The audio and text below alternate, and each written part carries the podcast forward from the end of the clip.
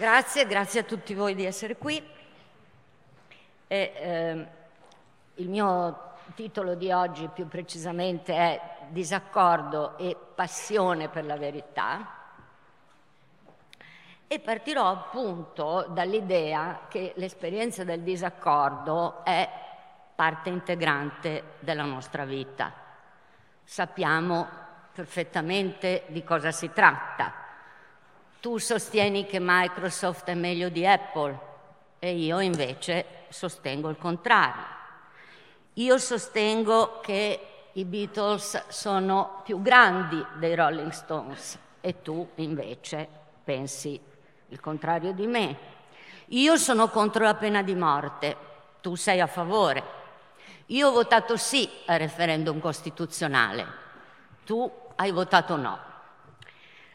Ora, in un disaccordo cosa succede? Eh, si contrappongono tesi alternative, pro e contro. Ci si può scontrare su fatti, esistono le scie chimiche, l'estensione della legittima difesa ha un effetto deterrente sul crimine, oppure ci si può scontrare anche su valutazioni. È stato giusto abolire l'articolo 18? Aveva ragione Catherine Deneuve sul MeToo? Non tutti i disaccordi, come abbiamo visto dagli esempi che ho fatto, pongono questioni rilevanti dal punto di vista politico a differenza del disaccordo sulla pena di morte, sul referendum costituzionale o sulla diciamo, ehm, questione della legittima difesa, il disaccordo tra fan dei Beatles e fan dei Rolling Stones o di Apple e Microsoft non entra nel discorso pubblico e questo cosa significa? Che non può alimentare una polarizzazione politica. I disaccordi di cui parlerò qui invece riguardano questioni pubbliche che eh, sollevano divergenze profonde eh, tra cittadini. Apro una brevissima parentesi, l'unica che aprirò in tutto quello che dirò. La parentesi riguarda questo. Io con questo non intendo dire che sui gusti non ci sono dispute genuine. Credo invece che sui gusti eh, estetici possano esistere dispute genuine, a meno che non parliamo di dispute, eh, diciamo così, fragili e quotidiane. Preferisci il tè o il caffè, che non è ovviamente una questione poi così rilevante. Chiusa la parentesi, in genere, una volta accertata l'esistenza dei disaccordi, eh, non so se avete notato che si sposta immediatamente l'attenzione sulla possibilità di superarli, mh, mm, di risolverli e soprattutto di superarli attraverso il dialogo, nozione che ha una ben nota storia e origine filosofica. Mm, non è quello che farò qui non solo perché non credo che il dialogo sia una soluzione ai problemi posti da divergenze capaci di creare intensa polarizzazione.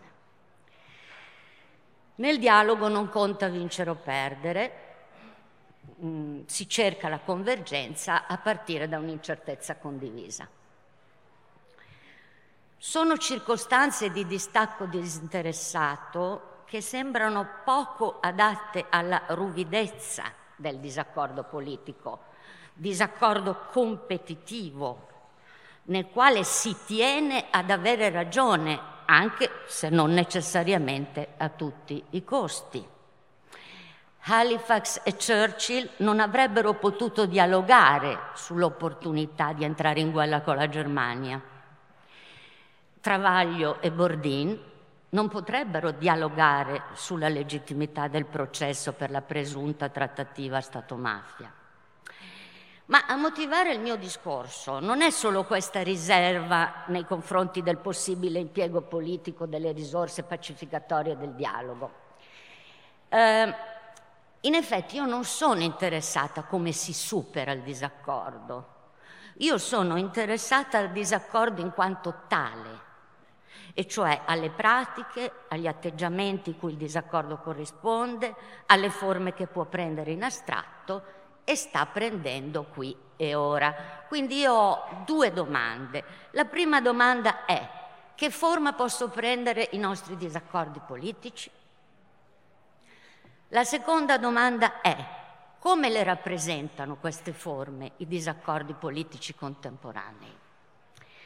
Quindi la prima è una domanda astratta, la seconda riguarda invece più quello che succede sul terreno, sul terreno ruvido della politica. Cominciamo quindi con la prima questione. Prendo in considerazione due forme alternative che il disaccordo può prendere. Il disaccordo come litigio e il disaccordo come disputa. Nel disaccordo come litigio si confrontano attitudini soggettive di approvazione e disapprovazione verso qualcosa, come se un interlocutore dicesse viva e l'altro dicesse abbasso. La materia del contendere, del disaccordo, legge Fornero, legittima difesa estesa, articolo 18, è misurata solo sulle emozioni positive o negative che solleva nei contendenti. In questo caso non c'è nessuna possibilità di stabilire ragioni e torti, perché i giudizi che ciascuno esprime descrivono soltanto i suoi stati mentali. Mm? Cosa attraversa la sua mente in quel momento? Sono incazzato con la Fornero. Questo è uno stato mentale. Oppure finalmente hanno abolito l'articolo 18. Questo è uno stato mentale. Il significato reale di un'opzione, il suo essere nel mondo, il suo fare qualcosa nel mondo e in particolare il suo fare differenza nel mondo è del tutto ignorato. Cosa cambia nell'ordine delle cose se c'è la pena di morte o no? Cosa cambia nell'ordine delle cose se c'è la legittima difesa estesa o no? Nel disaccordo come litigio, quando difendo o attacco un'opzione, sto parlando di me, non del mondo. Ora, dal punto di vista politico, questo parlare di sé nel discorso pubblico eh, dipende spesso dalla motivazione espressiva di prendere la parola per la propria parte. Il disaccordo politico è partigiano, perché la politica è per eccellenza il foro in cui si manifestano prese di posizione pro o contro su questioni che ci riguardano come cittadini e che di solito coinvolgono soluzioni da scegliere come politiche pubbliche. Se queste prese di posizione sono dettate solo da partigianeria, il disaccordo assumerà necessariamente una forma litigiosa, perché i contendenti misureranno la forza delle loro asserzioni solo dall'interno dei loro mondi separati, mondi senza finestre. Si verificherà quello che si chiama tecnicamente un disaccordo a mente chiusa, cioè un disaccordo in cui si esclude che le proprie credenze possano essere contraddette dagli altri. Naturalmente non è sorprendente che in momenti di particolare intensità politica il disaccordo acquisti anche rilevanza passionale, e ci mancherebbe, e che quindi questo solleciti gli impegni di parte eh, di ciascuno, tanto più che se il significato emotivo di una parola coincide con la sua tendenza a produrre risposte affettive, è difficile negare che le parole politiche mh, abbiano una tendenza del genere. Il punto però è se la presa di posizione che viene espressa in un disaccordo politico sia da considerarsi solo l'effetto di una disposizione partigiana, un parlare di noi a quelli come noi e contro i non noi.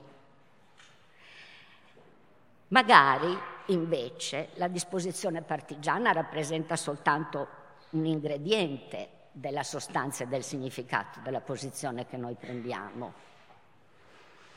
Quando il disaccordo è inteso come litigio, non c'è alcun interesse a difendere le proprie posizioni come migliori o più vere, eh, perché a guidarle sono le nostre attitudini, il nostro mi piace, non mi piace.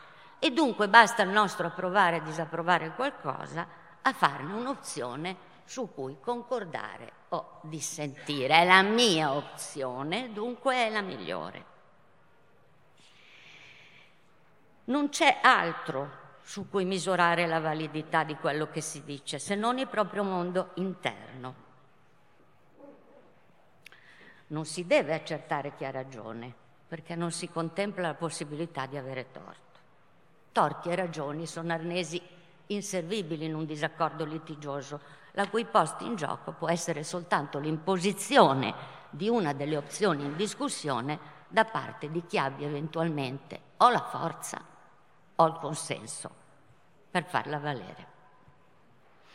Che cosa succede invece nel disaccordo inteso come disputa? Anche la parola disputa, come la parola dialogo, ha una storia filosofica. Era un metodo di dibattito formalizzato già in uso nella scolastica medievale per addestrare alla controversia teologica. I teologi sapevano bene che cos'è una disputa. Qui però uso questa parola senza troppi riguardi per le sue origini, allo scopo di descrivere un'altra forma che i nostri disaccordi politici possono prendere. In questo caso non sono le disposizioni, le emozioni, i sentimenti a divergere, ma sono le credenze dei contendenti. Le credenze sono guidate dal mondo non dalle nostre preferenze sul mondo. Quando pensiamo politicamente non esprimiamo soltanto emozioni e sentimenti, ma esprimiamo credenze sul mondo, su come è e su come dovrebbe essere, su come potrebbe essere e su come dovrebbe essere. Disputare significa tenere alla differenza tra credenze giuste e credenze sbagliate e naturalmente significa anche aspirare alle credenze giuste. La verità è il criterio che potrebbe permettere di fare questa differenza e quindi di rispondere a queste esigenze. Utilizzare la verità come unità di misura per l'autorevolezza di quello che si dice significa che non si sta parlando solo di sé o dei propri sodali, ma si sta dicendo qualcosa su come il mondo è o dovrebbe essere arredato, che mobili ci sono e che mobili ci possiamo mettere. Mm?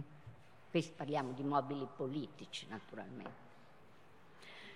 Ora, questo festival dedicato alla verità, anche se il primo giorno, insomma, tutti voi che siete qui siete al corrente che la verità è un oggetto filosofico polveroso e anche molto ingombrante.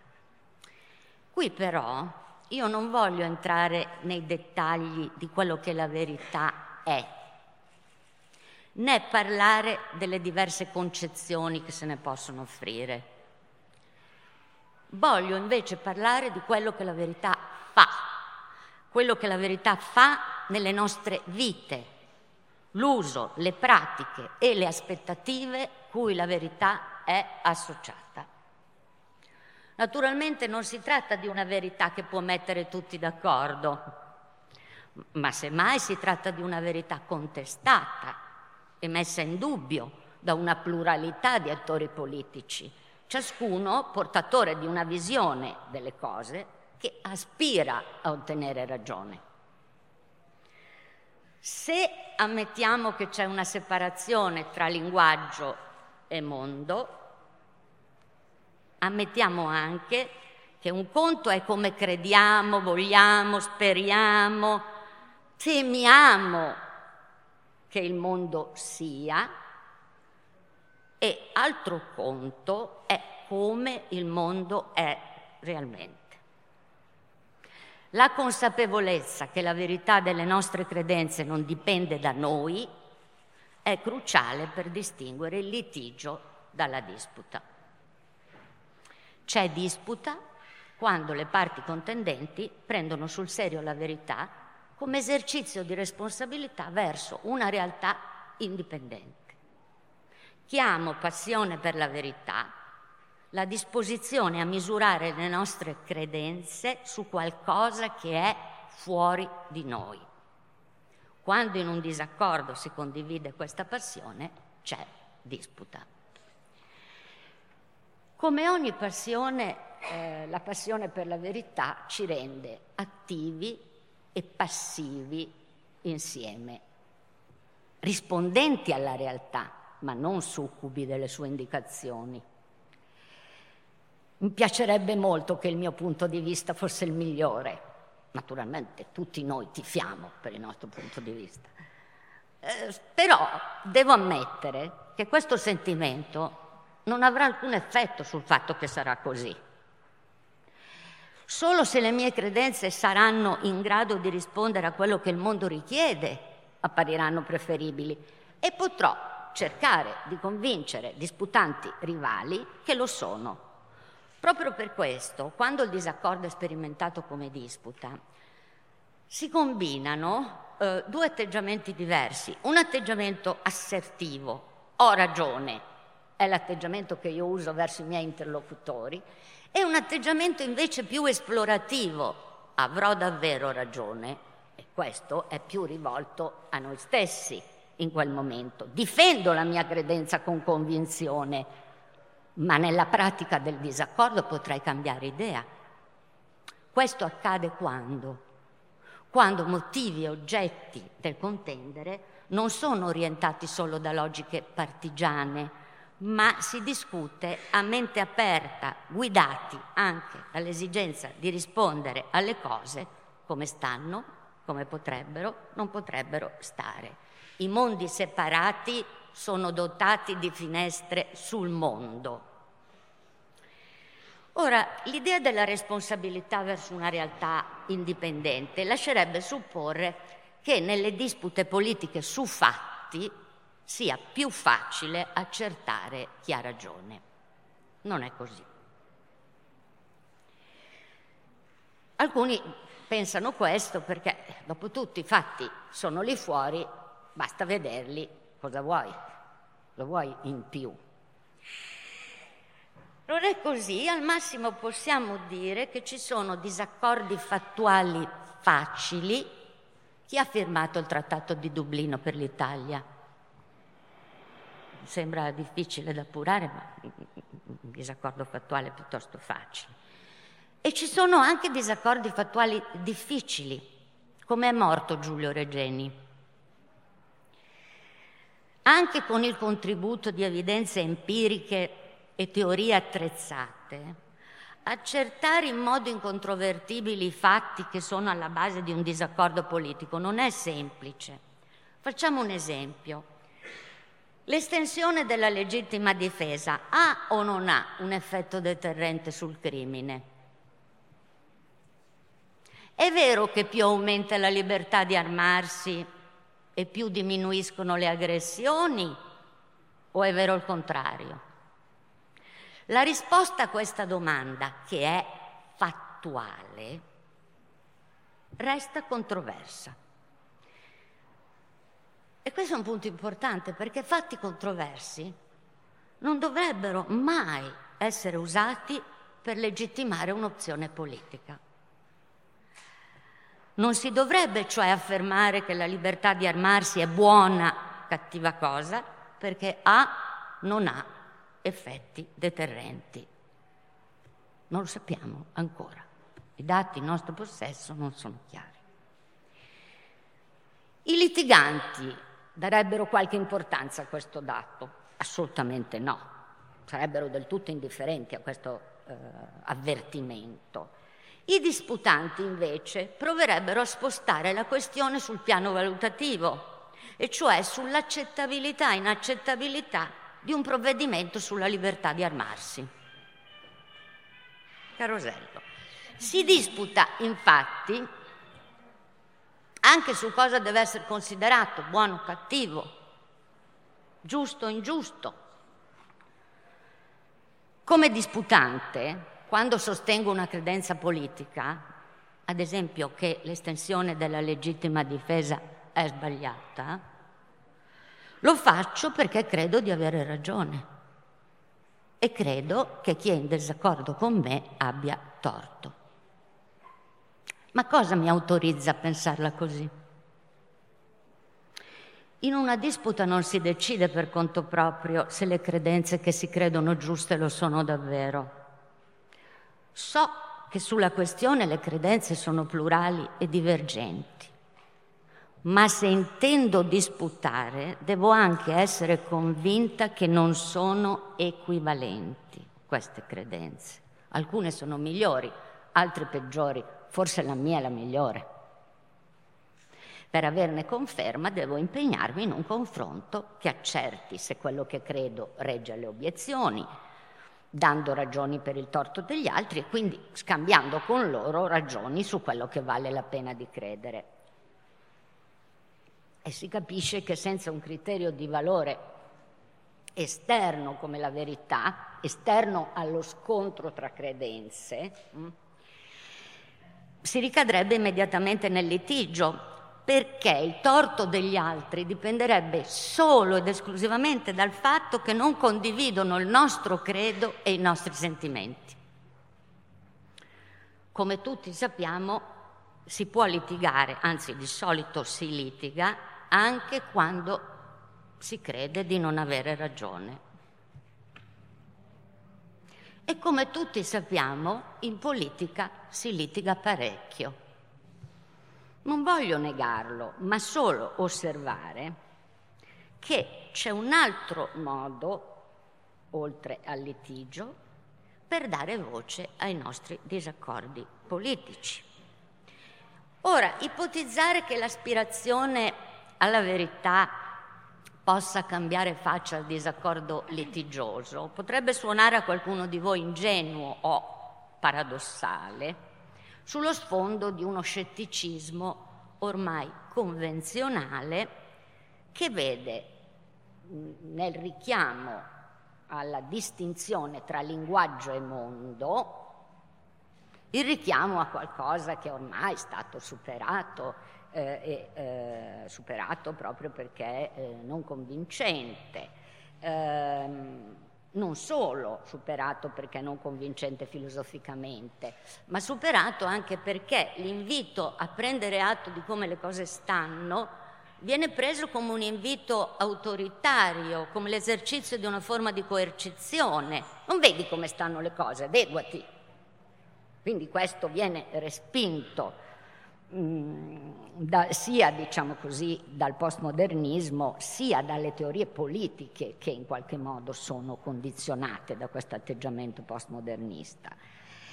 Infatti queste teorie pensano che la verità sia uno strumento retorico per rafforzare una visione del mondo a discapito delle altre, perché non pensano che al di là del linguaggio ci sia una realtà della quale dobbiamo rendere conto, mm, come dice a volte Catherine McKinnon, una realtà che ci prende a pugni in faccia quanto meno ce lo aspettiamo. Come? Non l'ho creata io col linguaggio, come mai?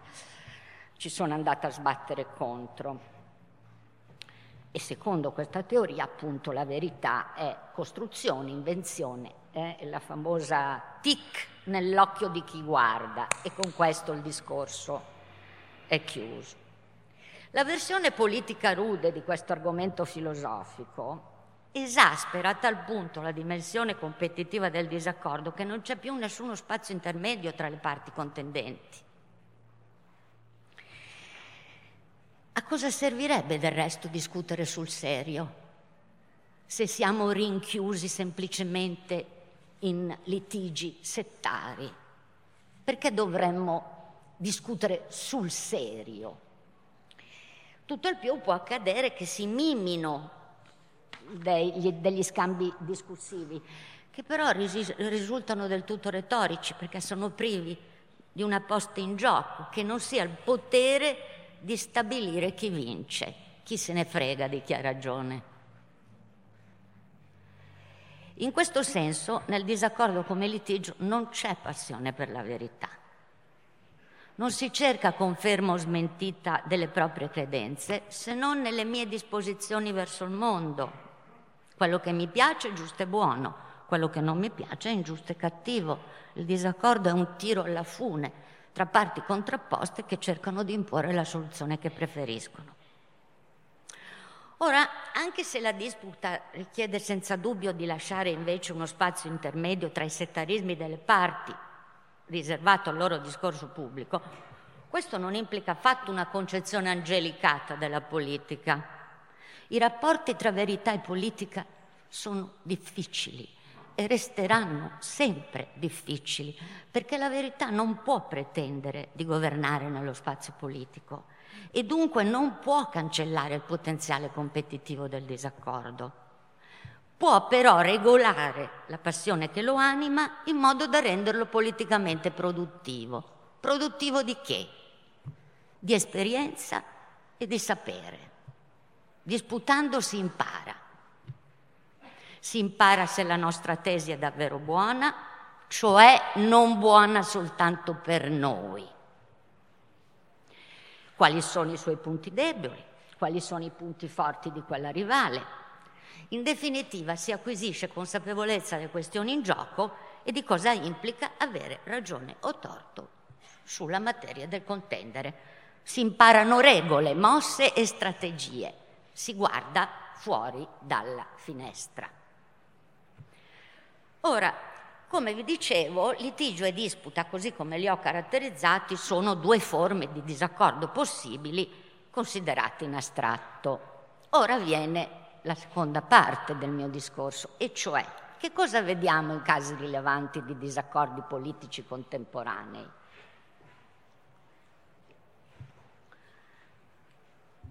Anzitutto, cosa intendo per disaccordi politici contemporanei? Alcuni coinvolgono credenze storiche. La Shoah e altri genocidi sono davvero avvenuti? Il crollo delle torri gemelle è l'esito di una demolizione controllata? Altri riguardano credenze scientifiche. Il virus dell'AIDS è stato intenzionalmente creato in laboratorio? il riscaldamento globale antropogenico, altri ancora più direttamente credenze politiche. Putin è responsabile dell'assassinio di Anna Politkovskaya? È più oneroso portare a termine il progetto della TAV o interromperlo? Qual è il costo giornaliero di un detenuto per lo Stato italiano? Che forma prendono questi disaccordi? vi ho presentato due forme pure, tutti litigiosi, tutti disputanti.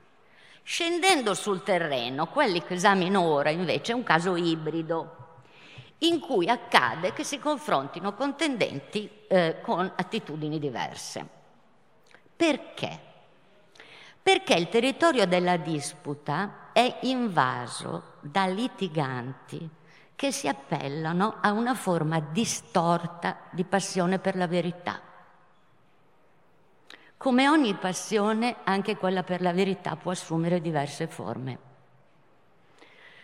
Se una passione è l'emozione che proviamo quando siamo attirati da qualcosa, altre persone, attività, oggetti, idee, una passione implica sempre qualche tipo di giudizio cognitivo sul valore positivo di ciò da cui siamo attirati. C'è la possibilità che la passione per la verità assuma forme sbagliate o dannose quando il giudizio sulla sua desiderabilità è viziato da considerazioni arbitrarie. In quanto aspirazione a afferrare le cose del mondo e rispondere con credenze che cercano di essere all'altezza, la verità è un buon criterio guida, ma il fanatico, l'integralista, l'ideologo la usano invece, se ne appropriano per prevaricare dogmaticamente il contendente e imporgli la propria visione del mondo come vera e giusta. Sono casi in cui ci si serve, come ha ben detto Franca D'Agostini che sta parlando a Modena in questo momento, sono casi in cui ci si serve del nome, ma non del fatto della verità. Ora, qui arrivo a un punto cruciale. Mi pare che coloro che vengono chiamati truthers, eh, eh, eh, sempre più presenti nei disaccordi contemporanei, eh, ora dirò chi sono costoro, esemplifichino proprio questo tipo di nominalismo sulla verità. Prendo il nome perché mi serve. Chi sono questi truthers? Il nome potremmo tradurlo in italiano come veritieri, ma non è molto efficace. Questo nome è usato negli Stati Uniti per descrivere i membri di vari truth movements, movimenti per la verità, impegnati a mettere in dubbio resoconti generalmente accettati di diversi eventi, caso tipico l'11 settembre. Il fatto che il loro orientamento mostri spiccata affinità elettiva con uno stile politico populista, a me interessa soltanto per i suoi effetti sulla questione della verità. In campo ci sono due attori contrapposti e pensati come inconciliabili, o o, o noi o loro. Anche se ci sono modi disparati e svariati di definire questi due attori, sappiamo che uno è popolo e l'altro è elite. Mm? Ora, quello che mi interessa è che in questo schema la verità è considerata una nozione elitaria, dunque falsa e cattiva, che può e deve essere contestata senza però rinunciare al potere evocativo di un'altra realtà di cui è dotata. Ora sia chiaro, eh, i truthers non vogliono mettere sotto accusa la produzione intenzionale di falsità per ingannare il pubblico, che non sarebbe cosa nuova, un tema classico, eh, che è stato più volte affrontato classicamente da Anna Arendt a proposito dei Pentagon Papers. Non è questo il punto dei truthers, il punto è un altro. Il punto che vogliono mettere sotto eh, accusa o in questione è che possa esserci un accordo sui fatti. C'è anzi chi ritiene che questa sia sempre stata una circostanza normale della politica. Forse non hanno mai letto Orwell, ma sostengono esattamente questo.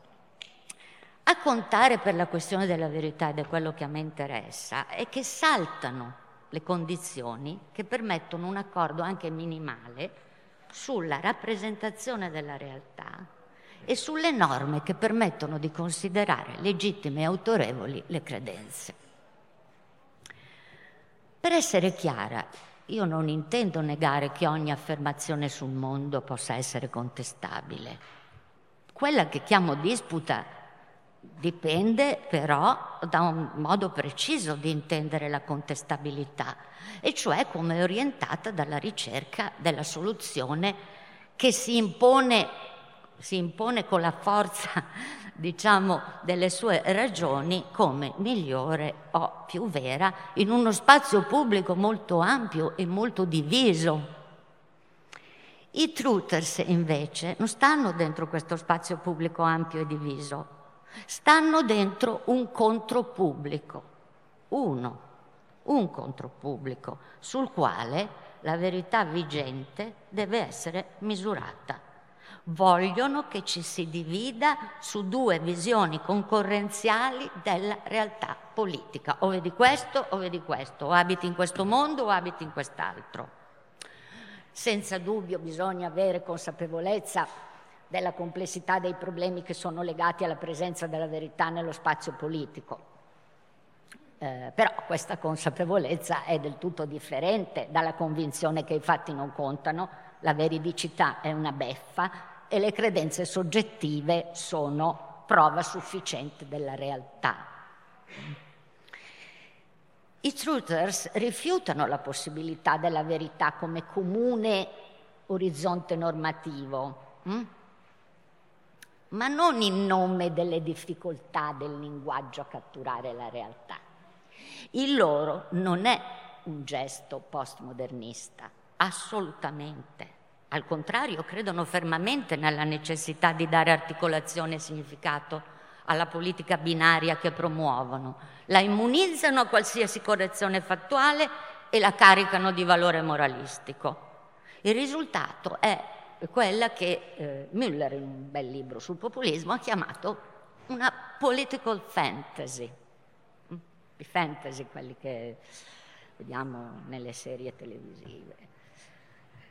Eh, ora, chi contraddice questa fantasia politica ha torto non solo perché sta dalla parte sbagliata, ma perché non sa qual è la verità del mondo. Questo è il punto su cui mi interessa fermarmi. Convenzionalmente al litigante non interessa nulla della validità delle posizioni che difende nel disaccordo. Il litigante sa che modella la sua percezione del mondo su partiti presi. Lo sa benissimo. Il truther invece, eh no, il truther invece pretende di avanzare controverità, come se ci fossero delle verità ufficiali imposte con la forza o con l'inganno che bisogna smascherare. Procede dunque anzitutto per negazione. Si pronuncia contro fatti accertati a favore di fatti che non devono essere evidenti per essere creduti. Anzi, considera l'evidenza che non si vede quella più interessante e crede ancora più intensamente quanto più è posto a confronto con evidenza contraria. Avanza quindi uno standard di verità alternativo o potenziale sulla base del quale vuole sfidare i disputanti sul loro terreno. Come nel litigio a guidare queste ipotetiche prese di, veri- eh, scusate, eh, prese di posizione sono eh, delle emozioni partigiane, ma a differenza che nel litigio, queste emozioni rivendicano di acquisire autorevolezza oggettiva il che mette in seria difficoltà gli interlocutori che invece procedono diversamente come se si trovassero in una disputa autentica. Il, il, punto è semplicemente che il disaccordo tra chi crede che qualcosa è vero, se le persone ci credono, e chi invece non crede che ciò che le persone credono sia misura di verità, è un disaccordo piuttosto difficile. E vi faccio due esempi. Il primo direi estremamente presente, ancora questa mattina sentivo notizie in merito. Ed è la questione dei vaccini. Gli antivaccinisti non sono in disaccordo con i vaccinisti su questioni come l'esatta interpretazione di dati relativi a sicurezza e efficacia dei vaccini sono in disaccordo su questioni come l'affidabilità della ricerca scientifica e l'arroganza dei suoi metodi, oppure il carattere coercitivo dei provvedimenti richiesti per assicurare certi esiti di salute pubblica. La divisione riflette punti di partenza e presupposti reciprocamente estranei. I contendenti non coabitano nello stesso spazio. Provax e Novax rivendicano la verificabilità delle loro tesi, ma i secondi diffidano dei canoni dell'evidenza, dunque le loro pretese di verità non sono falsificabili.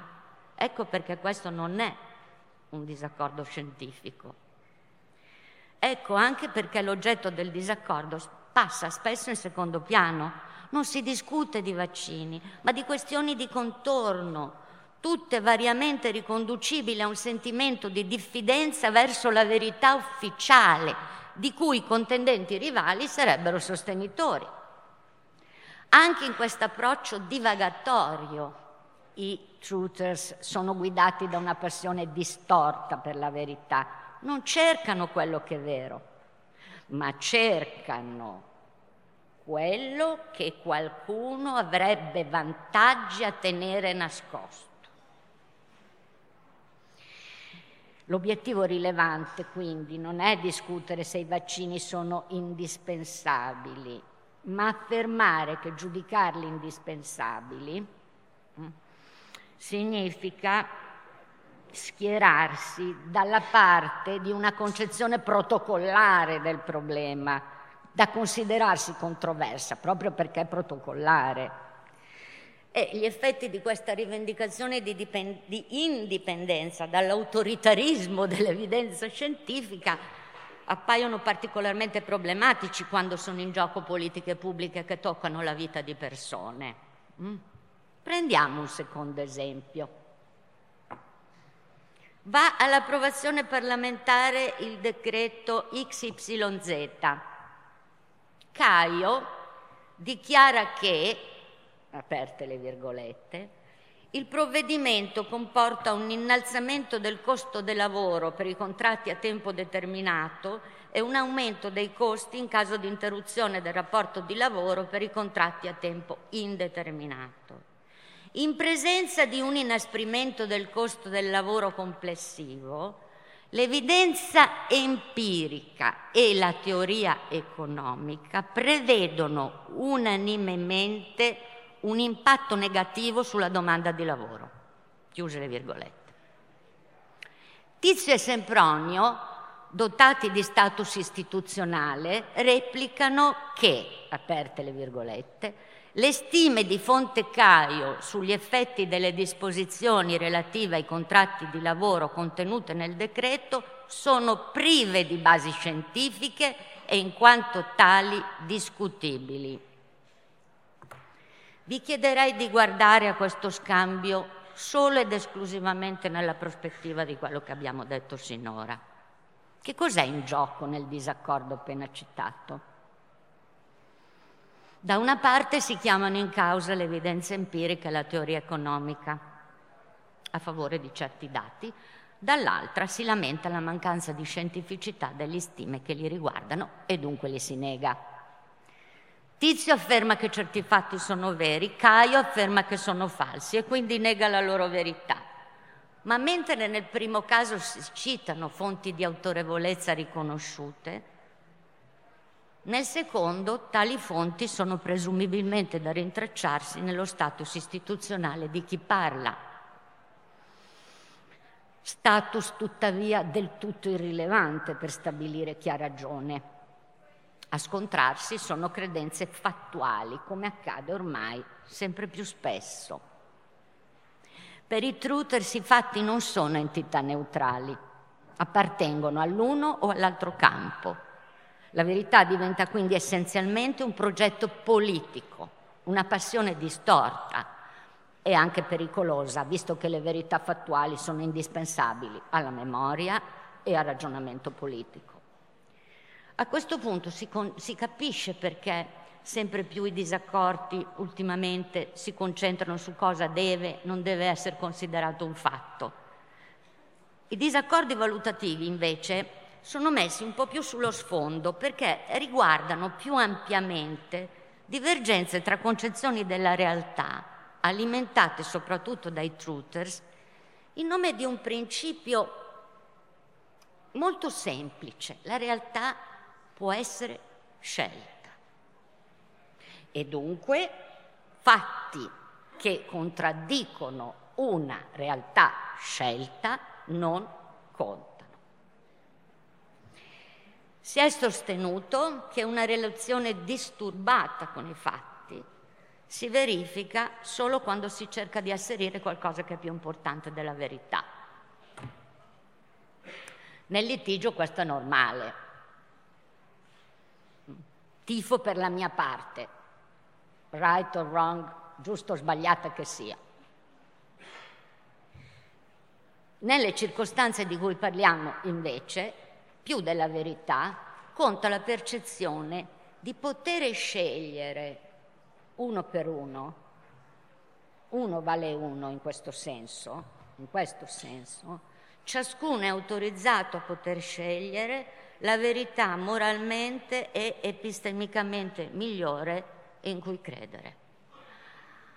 E concluderei dicendo che la mia impressione è che i disaccordi che ci aspettano saranno sempre, politici quantomeno, saranno sempre eh, più disaccordi in cui si contrapporranno buone e cattive passioni per la verità e sempre meno disaccordi partigiani di setta. Questa non è necessariamente una previsione ottimistica. Grazie.